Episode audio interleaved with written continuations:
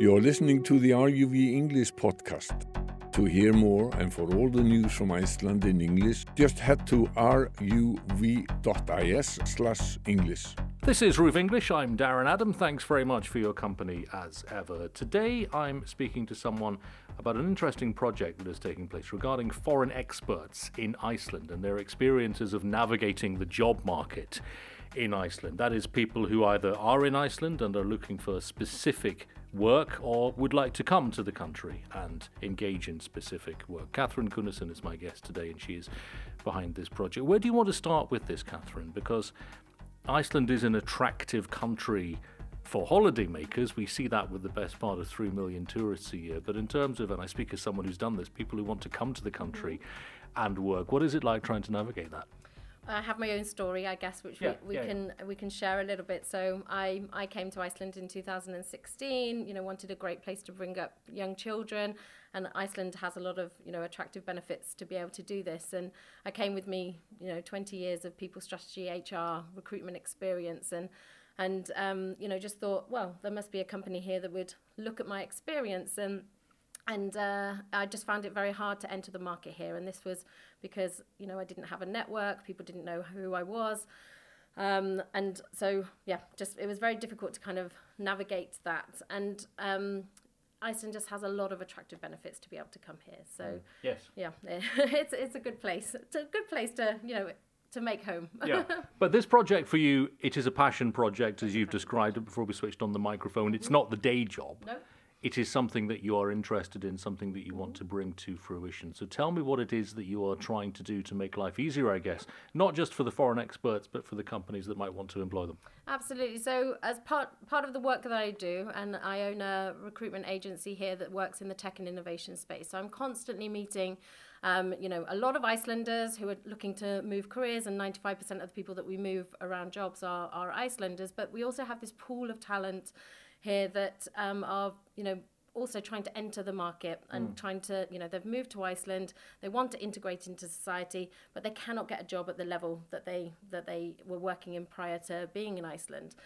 Um, and you know, we, I was just beginning to identify this trend and talking to more and more people, hearing their stories. Um, and so this is a passion project um, that came about because we were then beginning to see the ministries talking about the importance of having to bring 800 specialists into the country to fill the skill gaps. Um, and just you know, with the work that I do and talking to you know many people in the network, myself, uh, Michelle, and Jennifer got together and just decided that this was a you know a, a research project because nobody's ever done any research onto this potential underutilized talent pool that we have in Iceland. So we have a lot of foreign experts here, or we, we think we do, that, that are being underutilized. And we wanted to just really dig deep into um, their experiences, you know, are they in more are they in low skilled jobs when you know they could actually be in some of these more specialized roles that we're trying to fill um, and what are the, what are some of the barriers that we're facing while we're trying to you know enter the job market in Iceland? And we wanted to find out more about that. And you revealed some of the results at Iceland Innovation Week, which was when?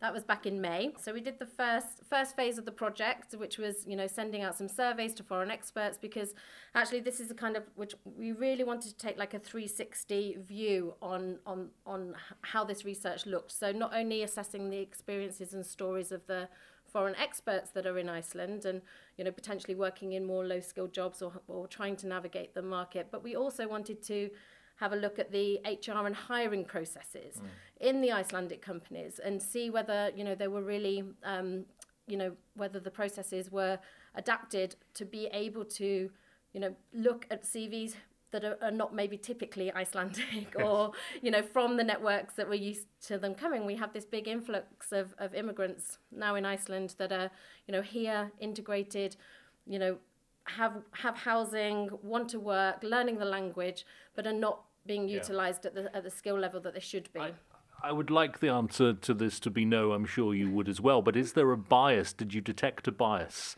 against foreign workers? So it's difficult to say whether there's a, you know a definite bias, but this is part of the research, and this is what we're trying to you know we're trying to establish. So, you know, in in a lot of the work that that I do, I can see a lot of companies want to do better. They want to create really great candidate experiences that are inclusive for all and create equal opportunities for all. But there's also this kind of fear of, you know, what do we do if we cannot reference somebody from, you know, outside of Iceland or, yeah. you know, how do we know that they're bringing those skills to the table? So there's, so what we're trying to do with the with the research is really understand from a hiring process point of view um, some of the barriers that hiring managers go through. So you know what happens when they do get a CV that lands on their desk that perhaps does have the skill set. Mm-hmm. Why would they not put them in the process? And we're just trying to get to the bottom and of that. What sort of answer would you get to that question? So again, it goes back to a little bit of the fear factor we feel, and we're you know we're hoping that the phase two of the project is going to reveal a lot more detail into this. In yeah. phase one, we had a lot of response from the surveys in the from the from the foreign experts wanting to share their stories, wanting to come up with solutions. One of the issues that we found with that first phase was the hiring managers and HR managers are a little bit fearful to, to share their stories.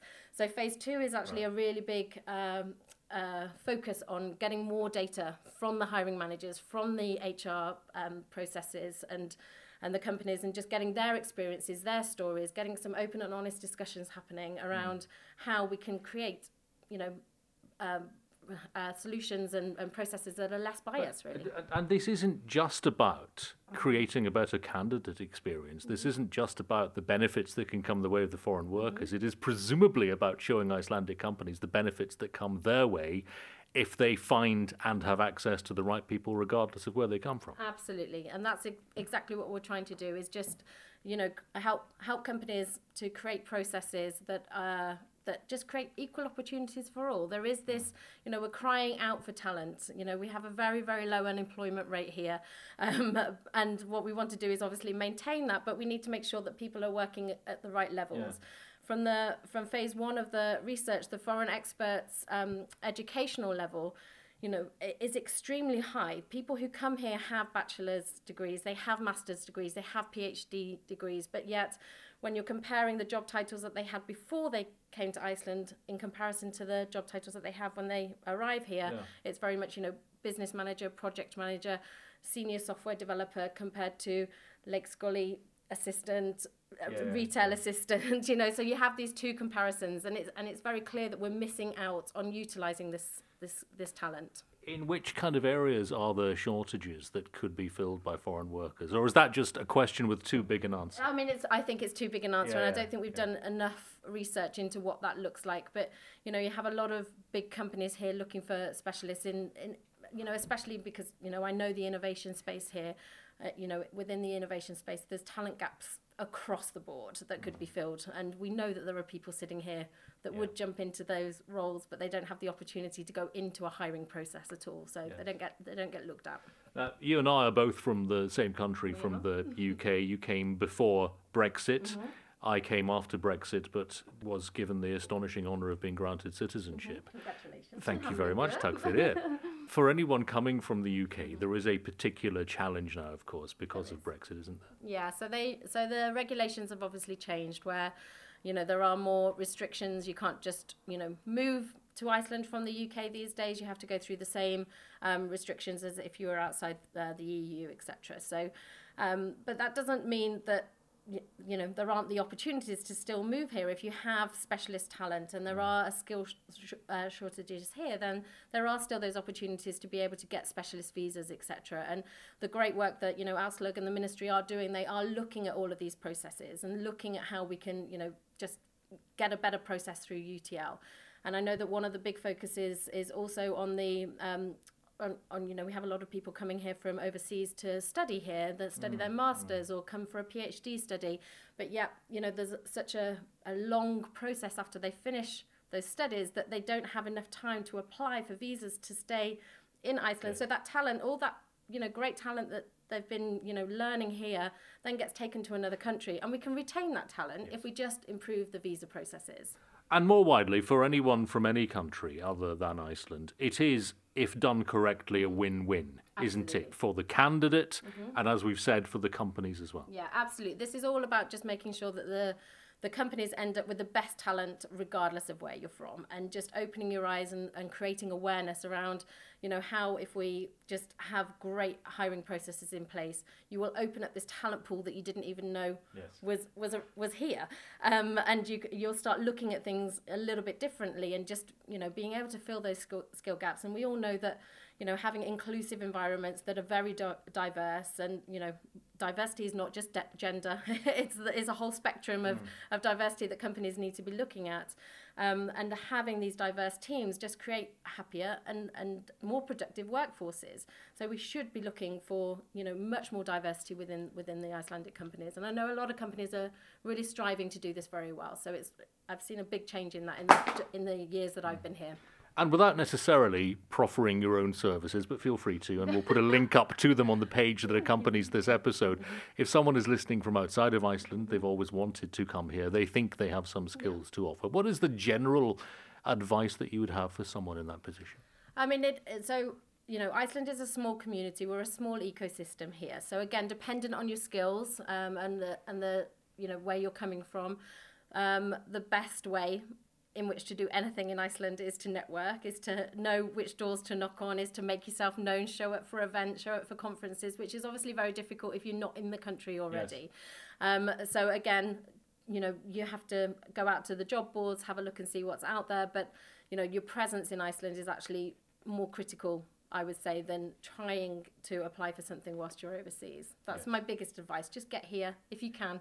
I, I, suppose if somebody wants to live in Iceland, that's mm. not advice from which they're going to flinch because they enjoy being here. Otherwise, they wouldn't want to live here. Absolutely. And and when we were doing the first phase of the research, Yes. we we actually asked that question, you know, why move to Iceland? And and job opportunities was one of the lowest reasons. I think you touched on this at the start, but what mm-hmm. was your answer to that question? Because I get it a lot too. Yes, exactly. Well, you know, mine is the the kind of family work life balance. yes. That's what, something that I knew I was going to get from here. Having young children, having worked in you know a very high high uh, profile job in in London, and now having young children, moving to Iceland now meant that I would have much more access to just being a family.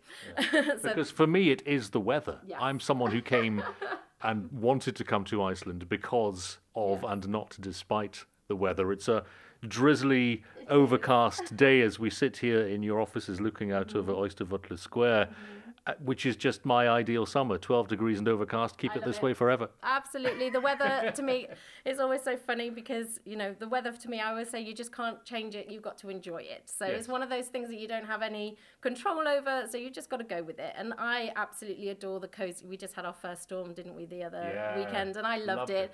Getting in with the candles, putting movies on, cooking nice food, not having the guilt because we know when it's sunny in Iceland, the guilt that you get, you have to be outside. That's, that's a guilt I've managed to avoid succumbing to.